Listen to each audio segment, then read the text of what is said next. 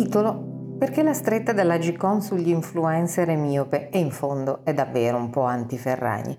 Meriterebbe un saggio sociologico il meccanismo di product placement per il quale per anni abbiamo finto di non sapere come si mantenessero gli influencer, milioni di noi, eh, perché quasi 28 milioni di italiani seguono almeno un influencer, di età variabile dai 15 ai 65 anni. Spero che i signori oltre i 50 seguano gli influencer che leggono libri, ma non è detto.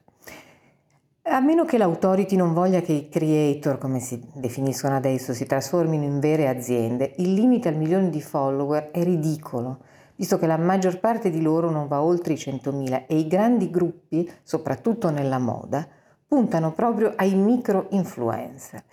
Eppure da questa mattina chiunque si vanti di saperne un po' di comunicazione viene a spiegarti con toni accorati che la nuova stretta della GCOM sugli influencer con oltre un milione di follower non è una misura contro Chiara Ferragni, in quanto il documento appena approvato è in corso di stesura dallo scorso luglio e le indagini sul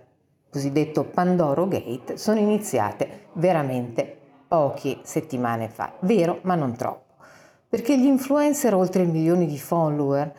eh, o come recita la nuova norma, che abbiano superato su almeno uno di essi un engagement rate medio pari o superiore al 2%, intendendo che almeno questa percentuale dei contenuti pubblicati abbia suscitato reazioni in termini di like o commenti da parte degli utenti, in Italia non arrivano a 50 e nella moda, il settore più a rischio di pasticci mediatico-commerciali,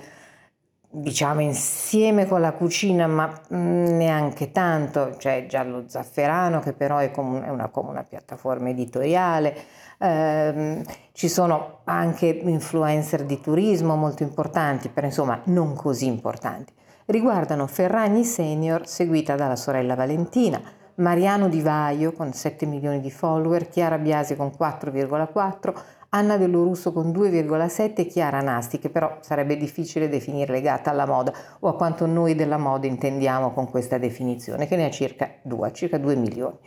Tutti questi nomi siglano collaborazioni, fanno progetti, guadagnano con il loro post, oppure hanno aziende da decine di milioni di fatturato come nel beauty Cristina Fogazzi, l'estetista cinica, che però è accortissima anche nella gestione dell'immagine del proprio marchio e ha una rara trasparenza nei bilanci dove specifica sempre in maniera molto puntuale quanto vada in beneficenza e quanto no.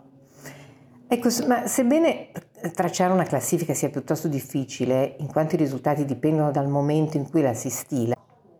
i profili più seguiti dagli italiani sui social non sono di persone che vendono prodotti come Ferragni, ma sono Kaby che sì, poi fa anche in un certo senso product placement, Gianluca Vacchi, che non ne fa mai, Michele Morrone, Valentino Russi e poi a seguire, a scendere, ci sono Fedez e poi ci sono calciatori e mister, Carlo Ancelotti, Mario Balotelli, Gianluigi Buffon. Gianluigi Buffon ha un solo post che parla di un marchio. Questo marchio è l'Associazione per la ricerca sul cancro. Chi invece fa molto e moltissimo product placement sono i micro influencer da poche centinaia di migliaia di follower. Sono quelli non a caso più ricercati dalle aziende e a questi è difficile insegnare quello che è l'etica,